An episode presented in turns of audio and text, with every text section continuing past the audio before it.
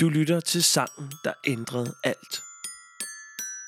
En podcast sponsoreret af musikforlæggerne og Koda Kultur.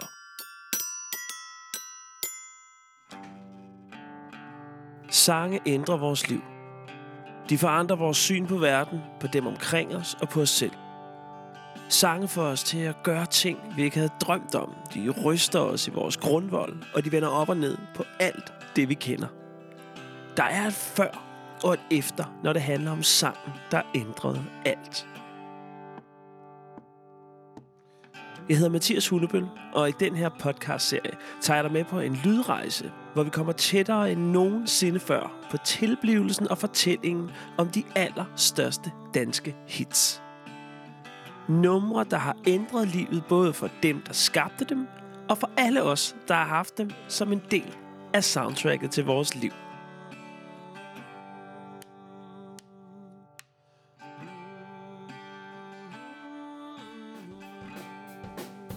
Og her i første afsnit skal vi en tur tilbage til en sommer og en tid, som jeg både husker og mindes, når jeg hører et helt bestemt nummer. Yeah.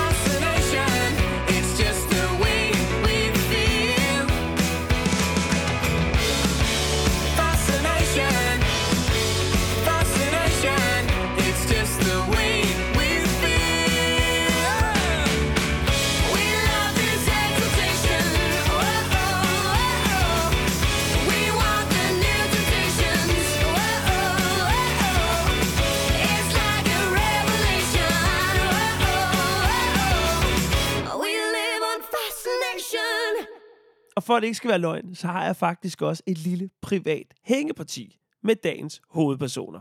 For jeg skylder dem faktisk en undskyldning. Og den får de i form af en flaske vin fra 2005.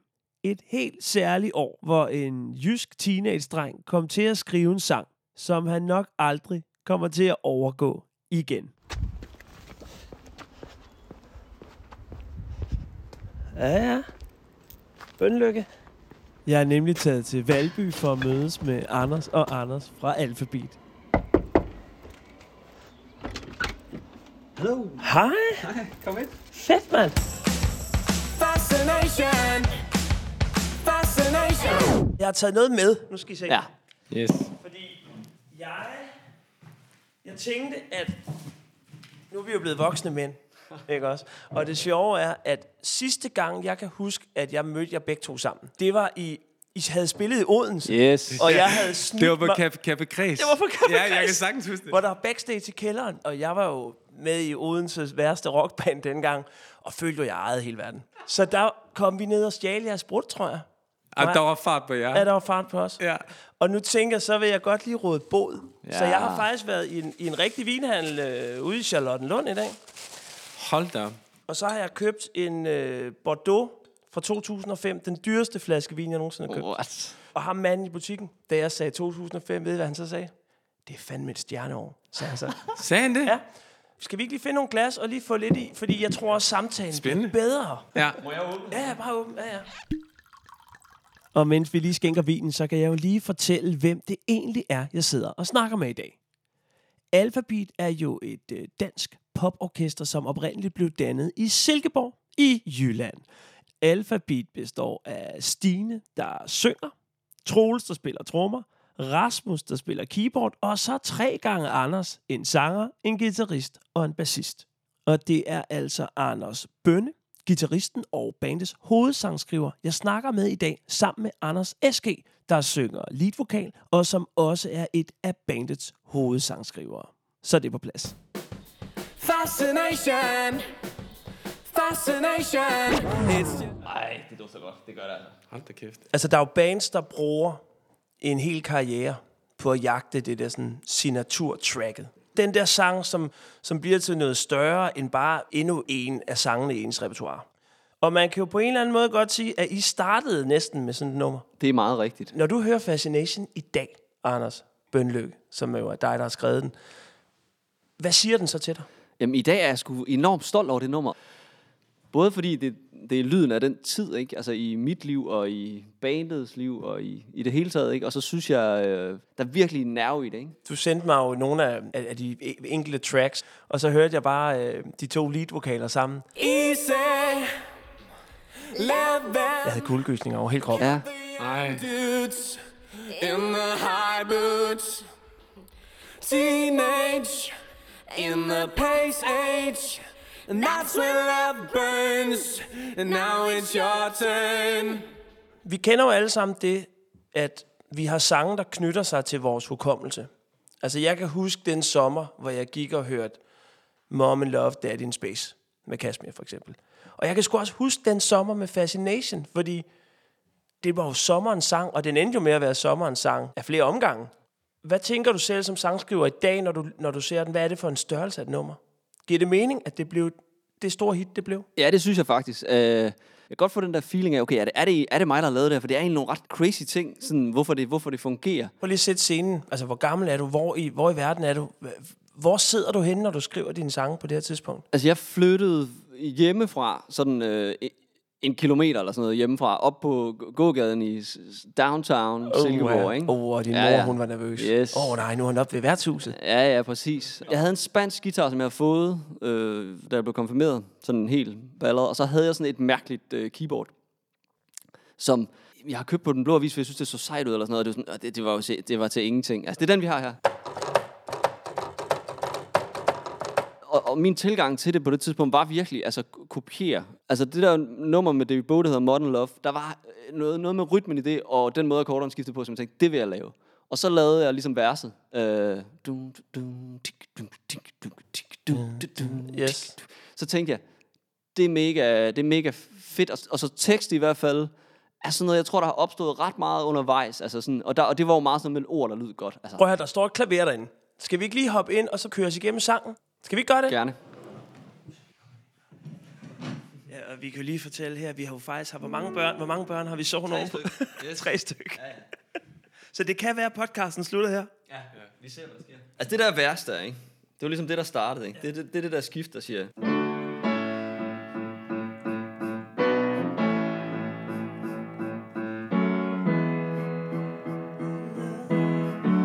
Ikke? Det er bare sådan... Easy. Nå, men så kommer der sådan et stykke her, som er broen, ikke? Stadigvæk den samme måde, den skifter, altså den skifter i samme tid, ikke? Sådan siger... Så synger man så ikke med akkorderne længere, men nu synger man i hullerne, ikke? Og så... It's just the way we feel. Det er sådan lidt, lidt uh, Pointer Sisters, ikke? Den der sådan... Uh, ja. I'm so excited. Bam. Så lander vi faktisk på den samme akkord, som man skal ind på i omkvædet, hvilket normalt ikke er så fedt i virkeligheden. Men så siger man bare lige... Bam, bam, bam, bam. We love this exultation. Oh, oh, oh, oh. Nå, men det er jo så omkvædet, der, ikke, der kører der, og det kører der ud af, og wow, wow, wow, det er jo også sådan meget... Øhm, altså på den ene side irriterende, men også sådan meget... Jeg vil sige, du lægger mærke til det, ikke? Insisterende. Ja, insisterende. Ja. Og så for at det ikke skal være løgn, så er der også lige et C-stykke, som er der, hvor, der, hvor det bliver, hvad hedder det? Normal- øh, still standing, ikke? Fordi så siger den...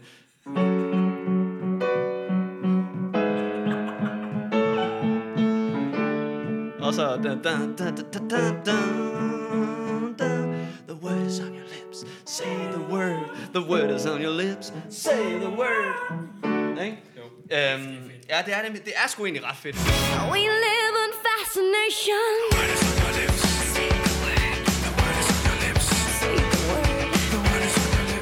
Say the word. Fascination.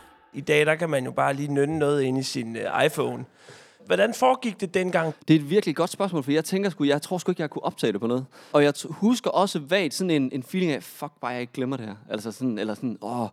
For det første skal det være rimelig simpelt, og det skal være ret godt, ikke? Før man, altså, før man så kan huske det til øveren næste Det der, onsdag, man, ikke? man turde ikke gå i seng om Nej, aftenen. nej, nej. Tænk, hvis jeg har glemt den i morgen. Ja. Men det er jo meget god sådan en lille kvalitetssikring, ikke? Oh. Altså, øh, om den sidder der. Det der med at optage musik var jo fuldstændig altså, lukket land. Altså totalt. Ikke? Det var det der med, sætte sig ned, lave noget øh, på et klaver eller en, øh, eller en guitar, og så bare gå og vente på, at man kunne komme over. spille det for de andre, og så sige, okay, Altså, jeg har et meget klart billede af, at du, at du aldrig har haft en optagelse med. Altså, det, det, det har du aldrig haft. Du havde altid bare et papir med teksten.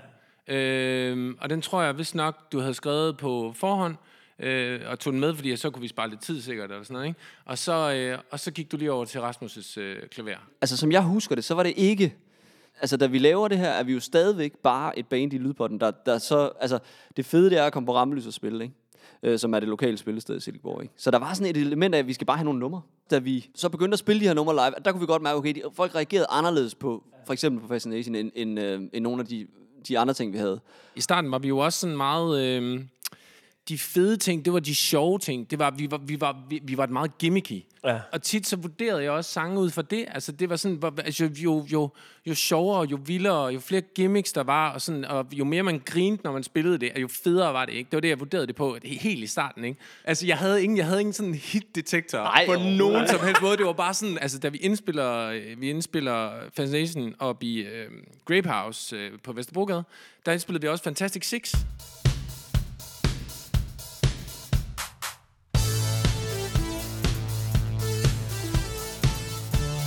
Der har jeg egentlig meget mere optur over øh, Fantastic Six, øh, fordi den fjollede, det er sådan et heltemusik, ikke? Vi synes, det var mega fedt.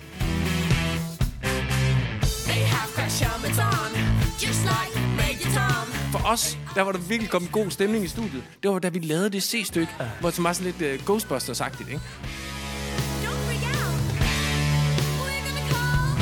Det var der, hvor vi var sådan, okay, der nailede vi den kraftede, Ja, der var Hvor den. det bare sådan,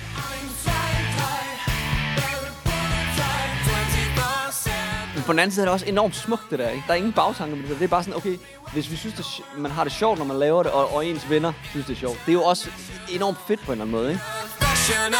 Fantastic Six var altså drengenes egen favorit på det her tidspunkt. Og nummeret ender altså også med både at komme med på debutpladen og blive en single, og lidt af en fanfavorit. Men det var et andet nummer fra den her recording session, som endte med at ændre drengene og resten af Alphabets liv for altid. Altså, vi, vi havde bare vild optur over elektroniske trommer, ikke? Og så havde vi fået sådan en lille trommepad, som bare blev brugt. Altså, vi prøvede at få den ind på hvert et nummer, vi lavede i den periode der.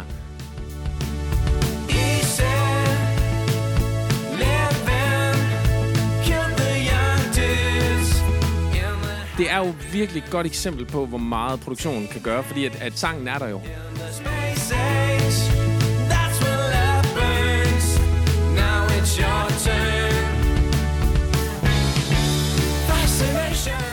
Når vi stod i øveren øh, og, og, skulle have et nummer op at køre, så, så, så, så forestillede vi os sådan, altså hvordan kommer det her til at gå ned på rampelys, når vi står og spiller det, ikke? Det er jo nærmest med vindmaskiner og, øh, og hele lortet, ikke? It's just the way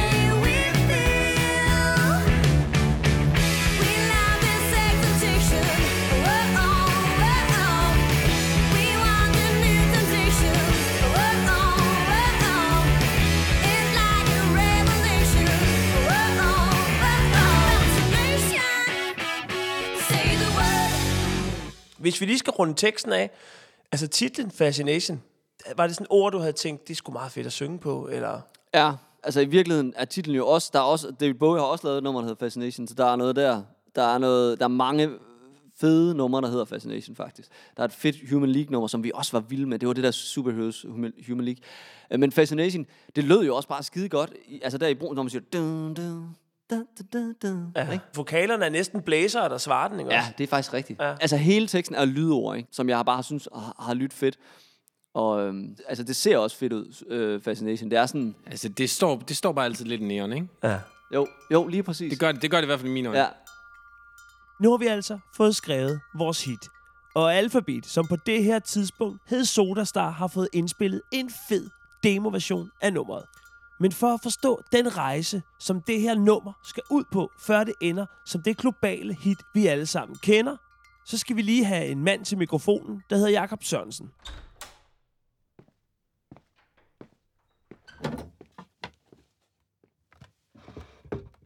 Jeg hedder Jakob Sørensen. Jeg er nu direktør for musikselskabet The Bank, hvor vi arbejder med Anders og Anders, der jo er to af sangskriverne i, i Alphabet. Og jeg er så tidligere direktør for det øh, pladeskab, der hedder Copenhagen Records, hvor Alphabet udgav deres plader. Og der arbejder jeg med marketing og promotion omkring Alphabet.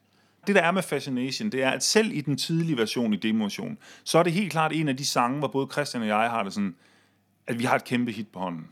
Den Christian, som Jakob nævner her, er Christian Bachmann. En af dansk musikbranches største A&R's, og manden, som blandt andet har opdaget Nick Jay, Sabia, Carpark North og selvfølgelig Alphabet.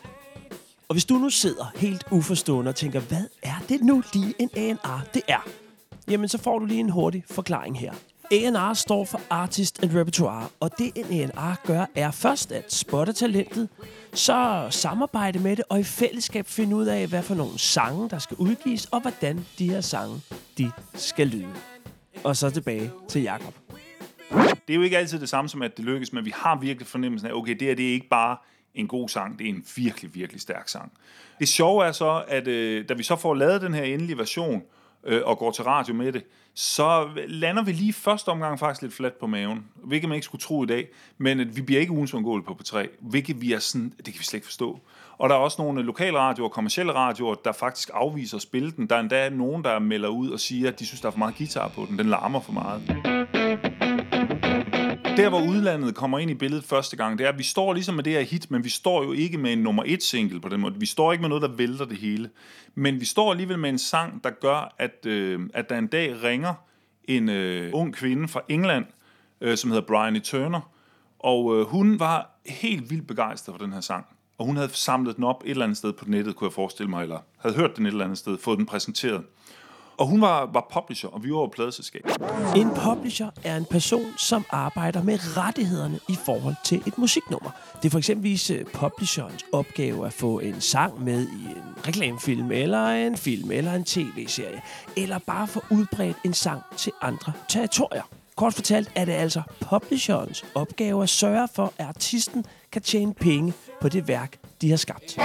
Og for os var det, vi havde publishing også på, på Alphabet, øh, i vores selskab, det var noget, der hed Good Songs, som Anders Fredslund kørte, som havde publishing på, på, på sangen.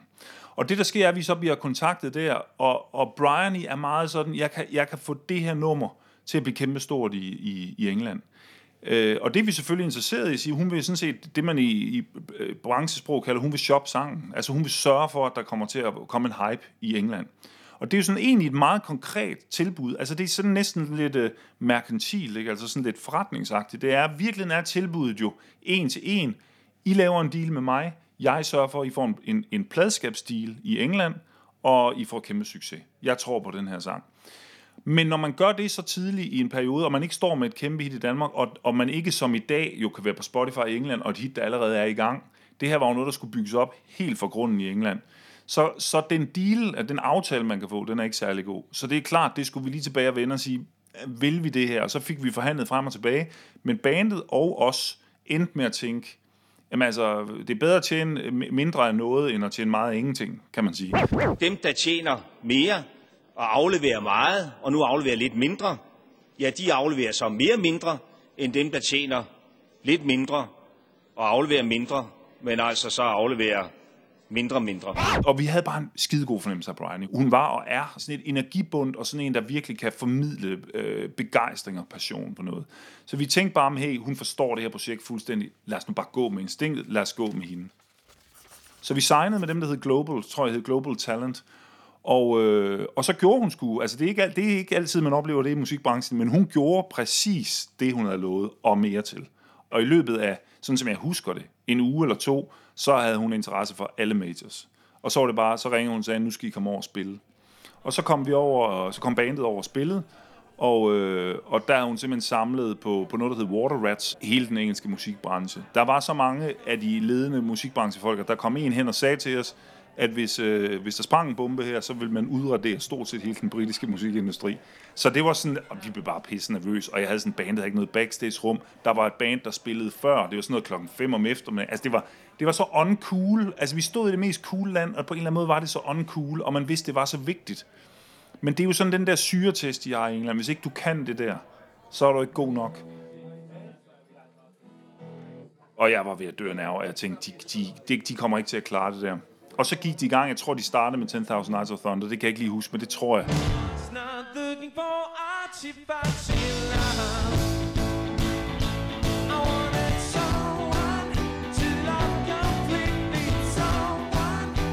Og så gjorde de bare, altså så, så gjorde de det, de har gjort så mange til, det var, at de svingede simpelthen inden for 30 sekunder.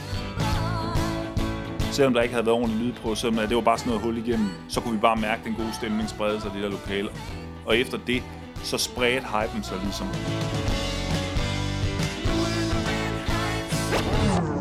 Noget af det, der så sker, når man har et hit som, øh, som Fascination, ikke bare dengang, men også i dag, det er jo, at man kan få synk-placeringer. Det vil sige, mulighederne for at blive place- få placeret en sang på film og på reklamer og sådan noget, øges væsentligt, når du har et kæmpe hit. Og det var jo noget af det, der begyndte så at blive, blive øh, hvad skal man sige, udforsket med, med, med Fascination. Og sådan som jeg husker, det var der nogle enkelte filmplaceringer, der var også nogle små reklamer. Men den store ting, der blev lavet med Fascination, blev faktisk ikke lavet af Global England, blev lavet af Anders Fredslund øh, fra det danske øh, publishing-selskab Good Songs, øh, hvor han via en af sine kontakter fandt ud af, at der var et dansk bureau, der var i gang med at lave en, tror jeg, en dansk eller måske bare en skandinavisk versionering af en Coca-Cola Light-reklame. Og her skal vi næsten lige have Anders Fredslund, øh, Alphabets danske publisher, på banen til at fortælle den historie. en sangskriver, jeg arbejdede med, han var også øh, øh, filmklipper, reklamefilmklipper. Og han øh, skulle klippe den her reklamefilm, som Grey, øh, reklamebureauet i Danmark på det tidspunkt, skulle lave, fordi at den Coca-Cola-film, som øh, de har lavet over i Atlanta, den testede dårligt i Skandinavien, fordi der var en anden æstetik, kan man sige. Ikke? Øh, og den skulle han så bruge noget musik til. Og øh, de havde haft gang i et nummer, som et gammelt øh, fransksproget pop-punk-nummer, som er lige fra omkring 80, øh, som er med en fyr, der hedder Plastic Bertrand, som hedder Sablan pour moi. Bam, bam, on ça se place, sur mon lit à bouffer sa langue en buvant trop mon whisky. Quant à moi, peu dormi, vie débris, mais j'ai dû dormir dans la gouttière où j'ai eu un flash. Den skulle bruges, og så øh, tror jeg, Simon der, som han hedder, han, øh, han havde hørt alfabet, og det har nogenlunde samme sådan, øh, hvad hedder det, energiniveau og beat. Øh, og så øh, clearede jeg sådan set bare det over weekenden. Så forhandler jeg jo så aftaler med det her øh, reklamebureau omkring brugen af det. Det er en del af publisherens opgave, øh, når man har placeret sådan et nummer på en reklame. Og, og i det her tilfælde, der var det så sådan en, der laver man så sådan en aftale, hvor at man øh, ansætter 100% til et bestemt beløb. Ja. Og så har de sådan en liste over landene, hvor Danmark måske er et 100% land, men Tyskland er et 600% land. Altså det vil sige, så koster det 600 det, de gav for rettighederne i Danmark. Det koster så seks gange så meget, for eksempel, ikke, som rettighederne i Danmark. Ja. Så det var jo, i virkeligheden var det en meget, meget lille forhandling i forhold til, hvor mange penge det endte med at være, og hvor stort det blev. Øh, og det var jo også heldigt. Jeg kunne også ikke have taget telefonen, man kunne ringe til nogle andre.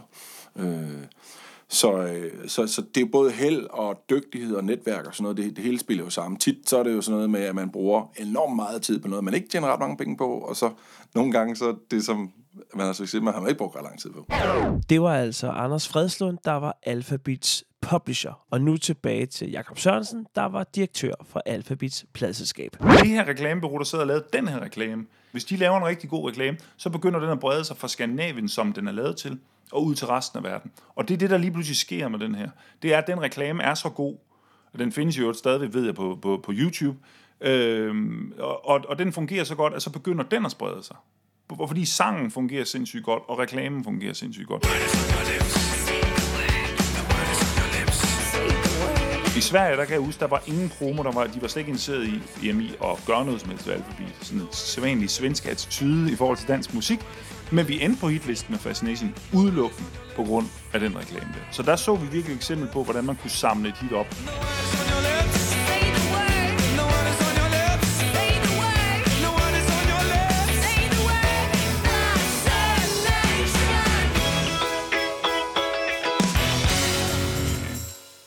Altså, når jeg ser tilbage på Fascination og hele forløbet omkring Fascination i dag, så, og med, og med de over 20 år, jeg nu har erfaring i branchen, så må jeg sige, at det, man finder ud af med årene, at sange som det der støder man ikke ind i særlig mange gange i sådan en karriere som min. Altså, hvis man er heldig, så er det måske nogle gange. Og det, det var man jo ikke klar over lige, når man står i det og laver det. Så er det jo bare en sang, man synes, at kæft, det er en fed sang. Men der er jo ikke nogen tvivl om, der er sådan noget magi i sådan en som Fascination. Du havde også en Junior Senior, Move Your Feet. Jeg har selv været involveret i noget Lucas Graham. Der kommer ligesom de der sange, hvor man bare kan mærke, at der er en, der er en urkraft i en sang, som vælter grænser. Altså, som bare næsten, hvor sangen har sit eget liv. Også fordi det, der er vildt med Fascination, er, sådan har jeg i hvert fald selv, jeg kan simpelthen ikke blive træt af det. Fascination. Fascination. It's just the way we Men det vil jo nok være sådan, Bønne, at om 50 år, når du stiller træskoene, eller, eller hvor lang tid det nu går, øh, det vil jo stadigvæk, især Fascination vil være en sang, der stadig, det vil blive nævnt, når politikken skriver en, øh, en nekrolog. Altså, og det er jo meget sjovt, at det et eller andet sted var det første hit, man fucking lavede. Ja.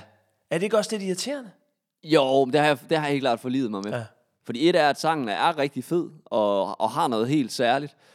Det er derfor, det er jo et, lidt et, et lille eventyr, ikke? i hvert fald for, for os. Ikke? Og øh, så jeg har egentlig, det er jeg sgu egentlig cool med. Altså, det, det er bare fantastisk, at det skete. Men det, men det, har helt klart, det har helt klart taget noget tid. Ikke? Der er en lang periode, hvor man måske sådan tænker, Ej, jeg, altså, vi skal, jeg kan sgu sagtens lave noget, der er bedre. Og, brrr, ikke? og så, så på et eller andet tidspunkt, så er det sådan, okay, det, det der kommer i hvert fald ikke til at ske igen. Men så kan man jo, altså, så er der jo så sgu så meget andet, man kan. Ikke? Jamen, der er jo selvfølgelig mange parametre at måle, hvornår et nummer er godt på. Og, og man kan sige, hvis det handler om, at det har betydet meget for flest muligt, så er det jo nok, så bliver det ikke meget bedre end Fascination. Altså, hvor mange gange tror I, Fascination er blevet spillet på P3? Det har jeg virkelig ingen, Ej, ingen anelse det, det har jeg, altså, jeg, jeg, det, det ved jeg ikke. Det er 14 år siden, den udkom. Altså, det er jo vel... Ej, nu skal jeg passe på, hvad jeg siger. Men altså, det, er jo, vi- det er jo vel over 1000 gange, ikke? Nej, nej, nej, nej, nej. 6.388 gange er den blevet spillet bare på P3. Ja, det er faktisk ret vildt. Det er fuldstændig sindssygt. Ja. Det er jo nærmest en gang om dagen i 14 år. Ja, det er faktisk ret vildt, Det er fuldstændig sindssygt. Det er mere. Så kan I lige tykke lidt på den. Den bliver, sv- den bliver fandme Kæft, svær at slå. Du har rødvin med, og du har, du har sådan en masse, hvad hedder det, sådan... Øh, Jeg kuraterer, god, ja. ja, det gør du virkelig. Det er en god, det er virkelig... Det- det er en god aften, Det er rigtig ikke godt. Det er en ego, ego-aften. Er I nogensinde blevet overrasket over, hvor har stødt på nummeret selv? Det jeg er blevet overrasket over nogle gange, det er det der med, og det sker egentlig stadigvæk, det er det der med, at, øh, at, at der virkelig er mange mennesker, der er connected med sangen. Også, også, også altså, hvor sangen er større end, end, bandet nogen, altså i nogen sammenhæng, ikke? Det er jo blevet et af de numre, og det er jo også det, den her podcast handler om. Vi tager fat i og dykker ned i numre, som er blevet større end bandet selv. Ja. Altså sange, som, som ens mormor kender, selvom hun ikke kender bandet. Jeg kan huske en episode, hvor vi, vi spillede i Belgien, øh, og jeg, jeg var ude for at, at købe nogle øl, for at være helt ærlig, fordi der kan du få nogle billige belgiske øl dernede. Og de er skide gode. Ja, de er skide gode. Og så står jeg ved siden af... Nej, vi var fandme, vi var flere. Det var mig og Stine og Rasmus, øh, tror jeg nok. Og der var derinde. Og så, står, så står der en ved siden af os øh, med nogle øh, hørebøffer og, og hører Fascination sådan på fuld brag, ikke? Og han genkender jeg ikke, for han kender Nej, bare præcis. sangen. Jamen, det er det, det er det. Der havde jeg sgu lige et moment, der hvor jeg tænkte sådan, altså, fuck man, du skal ikke engang til den koncert, vi spiller i den her by her, fordi at du hører det bare som sådan en almen øh, lytter, der ja. bare øh, hører, hvad der er populært for tiden, ikke? Og ikke dykker, ikke er fan af bandet eller noget. Nej, Der tænker jeg sådan, okay, hold da kæft, så, så har den virkelig, så har den taget fat, ikke? We love this exaltation. Oh, oh, oh. Og den tog virkelig fat, Fascination, og gjorde Alphabet til et øjeblikkeligt hit i hele Europa. Men efter tre albumudgivelser og utallige hitsingler, valgte bandet i 2013 at gå fra hinanden.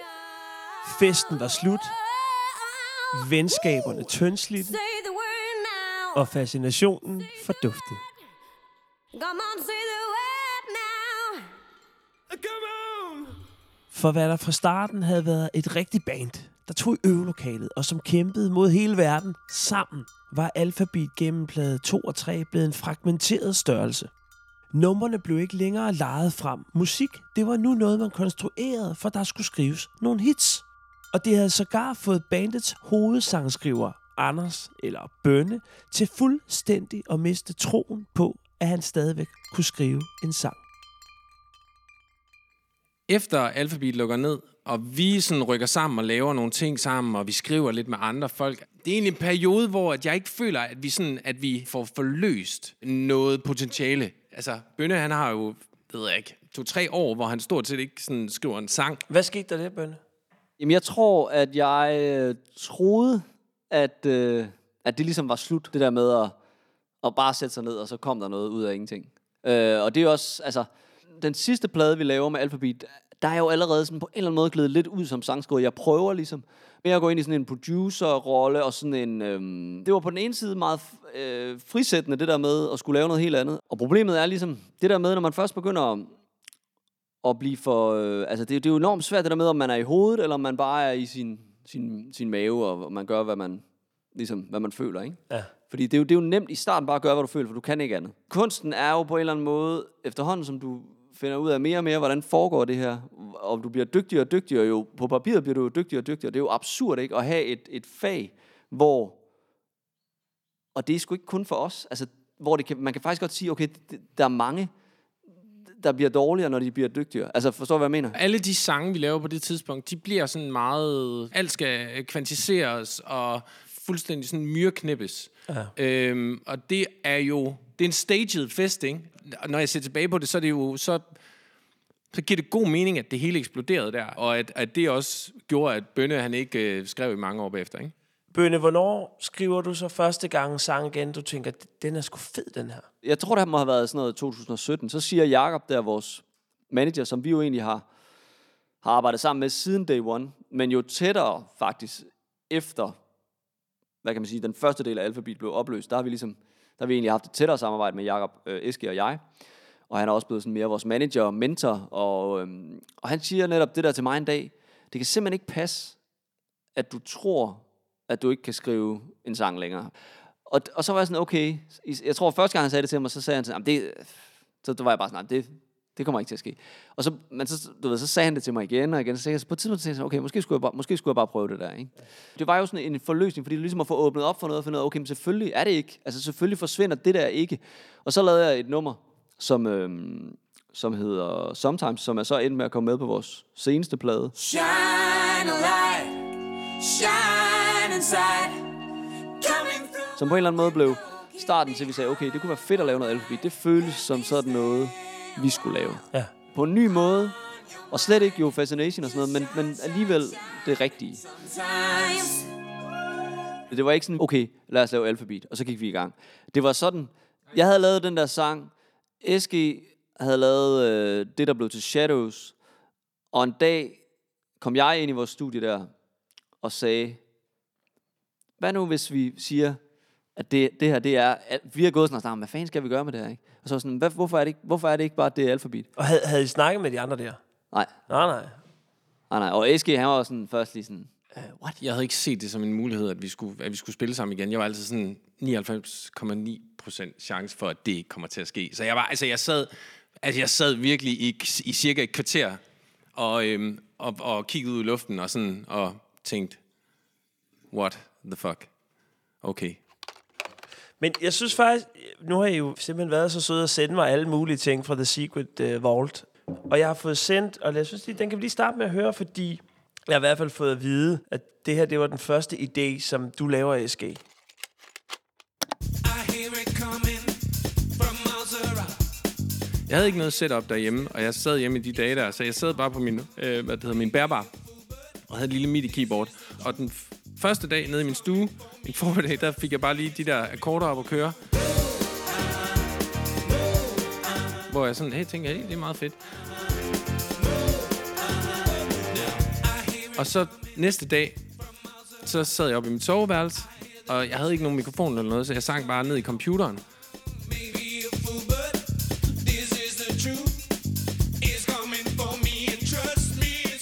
Det var virkelig som om, at det bare sådan... Altså, det lavede sig selv 100%. Altså, det var, det var færdigt på en formiddag.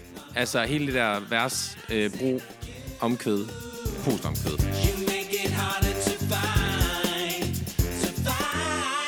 Så mødes I og sætter ned og går i gang med det her. Og så starter den med at lyde sådan her.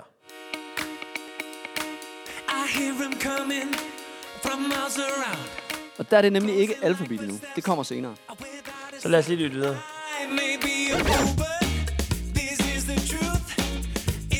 Det er vel egentlig sådan den rigtige version. Lige så at sige det, det der er jo, er jo, der er den der jo. Men er det så her omkring, at der ligesom skal, okay, skal vi prøve at lave den til en alfabet-sang, eller hvad? Ja, der er helt klart taget sådan en, en beslutning derimellem, hvor at der er det blevet til alfabet, der er skiftet tonart. Så lad os lige prøve at høre det.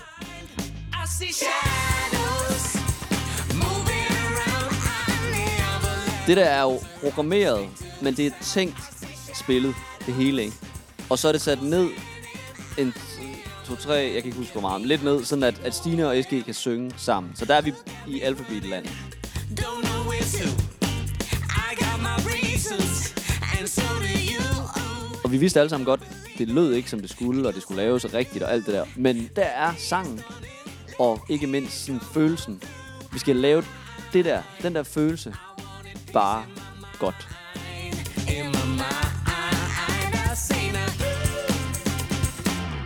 Jeg kan huske, øh, at vi, da vi er der i processen, mener jeg vist nok, at der kommer... Øh, vi havde studie ude øh, lige op af vores managers kontor, sådan, altså med en, en væg imellem. Øhm, og øh, der var en dag, hvor Jakob han kommer styrtende ind, hvor sådan en sen aften, hvor han har siddet ude på kontoret, hvor der har været stille, og så, og så var han bare sådan, hvad er det, I har gang i der? Og så var vi sådan, ja, men det, det er bare et lille, det, det ved vi ikke rigtigt. øh." Der var sådan, det er også lige meget, I skal bare fortsætte. Ej, hvor fedt. Men da I får øh, Stine ind og synge på den her udgave her, så er det stadigvæk kun jer to og Stine. Ja. I var vel også nervøs for, at det der, okay, har vi den så stadigvæk, når vi skal ind og lave det? Jo, det var den ene ting, er energien, og, og altså, kan vi lave den der magi igen? Der gjorde vi jo det, som vi også har gjort i gamle dage. Vi øvede faktisk rigtig, rigtig meget. For, fortæl mig så lige om første øver. Det var i øh, Gammelry, ikke? I sådan en lade. Med, øh, altså, vi har jo nærmest ikke set hinanden i fem år. Altså, det er jo det, der var sådan crazy, ikke? Men, men da I så mødes første gang, og ligesom skal get, get the band back together, hvad var det første nummer, I så turde spille? Hvad, altså, det, I må vel have startet med en klassiker. Nix. Nej. Det var nemlig det, det vi ikke Nå, gjorde. Fordi, okay. Nej, der var ikke noget Fedt. med at spille gamle nummer. Fordi det var, det var sådan en beslutning, vi har taget. Det, Ja. det, det skal vi simpelthen ikke. vi skal, vi skal fokusere på det nye. Altså, vi skal lave noget nyt. Vi skal, vi skal have en ny ja. ja. energi her. Det skal ikke bare være et eller andet øh, reunion. Vi var sådan meget arbejdsagtige fra starten af. Nu skal vi lave nyt musik, og det skal bare blive så fedt som muligt. Prøv lige, altså, jeg har faktisk... Øh, det er sjovt, fordi det er de første optagelser, jeg har her, ikke? Det er fandme sjovt, fordi at... Jeg tror, jeg har... Nu går vi lige helt ud af... Jamen, det er så fedt, det her. Fandme god vin, var. Ja, det må, der må jeg bare sige, det er jo helt vildt. Jeg tror, det er den her.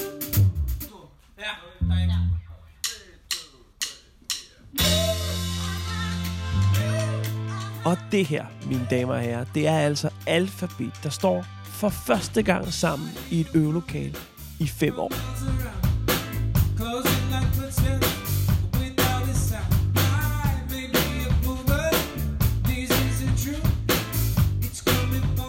Men når I så ser tilbage nu, så må det også irritere, at der ikke i den her musikbranche, hvor der jo sidder folk, der er vant til at arbejde med bands, at de ikke spottede og kunne sige til jer, prøv at høre, det der er jer, det er altså, I fucking står i et øvelokale. Ja. Ja, men det er komplekst, det der. Ja. Det er helt vildt komplekst, fordi at dem, vi er vokset op hos, det er jo Copenhagen Records. Og det er jo en lang historie om, om det der med at blive solgt videre til udlandet og flytte til udlandet, og så lige pludselig mister du kontakten med dem, der i virkeligheden ved allermest, hvad bandet ja. står for og er. Ja. Og øh, der er mange ting, der går lost in translation, når du lige pludselig har en engelsk manager. Altså, essensen af alfabet kan du ikke... Altså, det forstår en englænder ikke, faktisk. Nej. Det, det, det, tror jeg simpelthen, der er noget stadigvæk, som det forstod øh, Jakob og Christian, der, som vi har arbejdet med fra starten. Og det er måske det eneste, man kan, man kan ærge sig over, det var, at vi ikke var mere klar over, okay, det er vigtigt, at, at, at vi ligesom kører parløb. Øhm, men altså, ja. Og netop Shadows bliver Alphabets comeback single. Og ender faktisk med at være et af de mest spillede numre i dansk radio overhovedet i 2019. Alphabet var i den grad tilbage. Hear coming from miles around. Altså, det ender jo med at blive et kæmpe hit. Kom det bag på jer, eller var det en lettelse? Begge dele. Det var Ja. en kæmpe lettelse, og det var også langt over vores forventninger, ikke? Ja.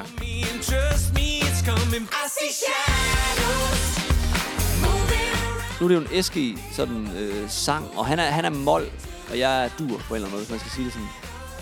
Altså umiddelbart er det jo en enormt øh, opløftende sang, og der er sådan en, en soul-sang. Ikke?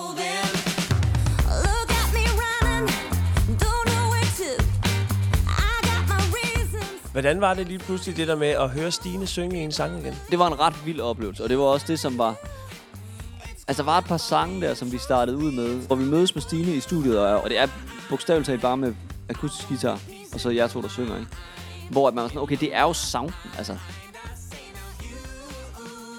Jeg tror, det første gang, jeg hørte vores band lidt udefra. Det var sådan, okay, det er den jo. Altså, det er jo det, det er.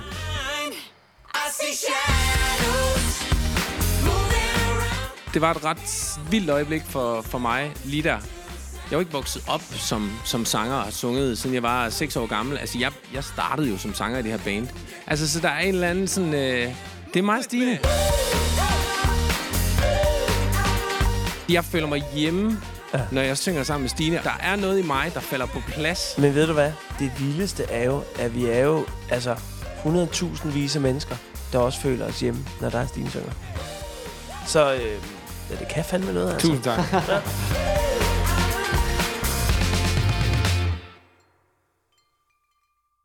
Historien om Alphabet er jo næsten et eventyr.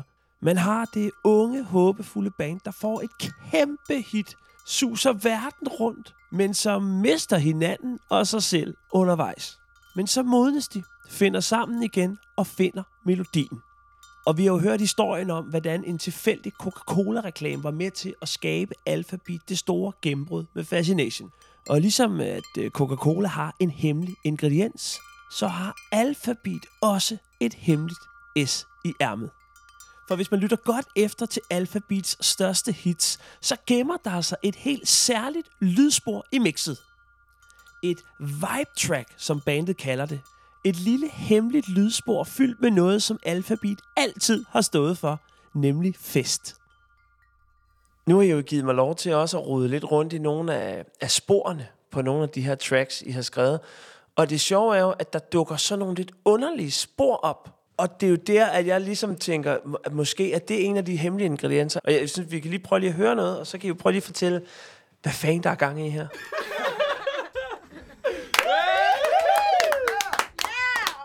Det var Christian Bachmann, vores NR der, som var sådan, det her det er festmusik. Det skal, vi skal have fornemmelsen af, at man er til fest. Altså, man skal være i rummet. Jamen, så, så var vi sådan, okay, cool, om det gør vi. Altså, det kan vi da godt. Så det var bare ind i vokalboksen. Alle seks. Alle seks. Og så bare sådan, øh, have det sjovt.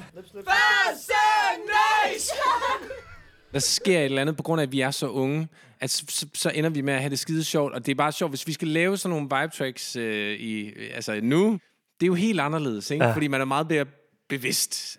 Da I så laver den nye plade, er det noget, I har taget med videre så, det her? Ja, altså, den nye plade, det var egentlig første gang, vi kunne lave vibe tracks. Troværdige vibe tracks igen. Ja. Fordi der var vi i sommerhus, og vi, og vi var tilbage til den der Vi var fulde, bande. vi var fulde. Ja, det var latterligt på den gode måde. Jamen det, altså, da, da, da det gik op for, jeg har aldrig hørt om det før. Jeg synes, det er vildt fascinerende. Og, og jeg synes, vi skal lade den slutte der. At det er den, vi giver videre til de unge, håbefulde sangskriver ud. Lav et fucking vibe track. Og så er der heller ikke mere rødvin. Skål, drenge. Prøv lige lad os lige... Uh... Det var fandme hyggeligt.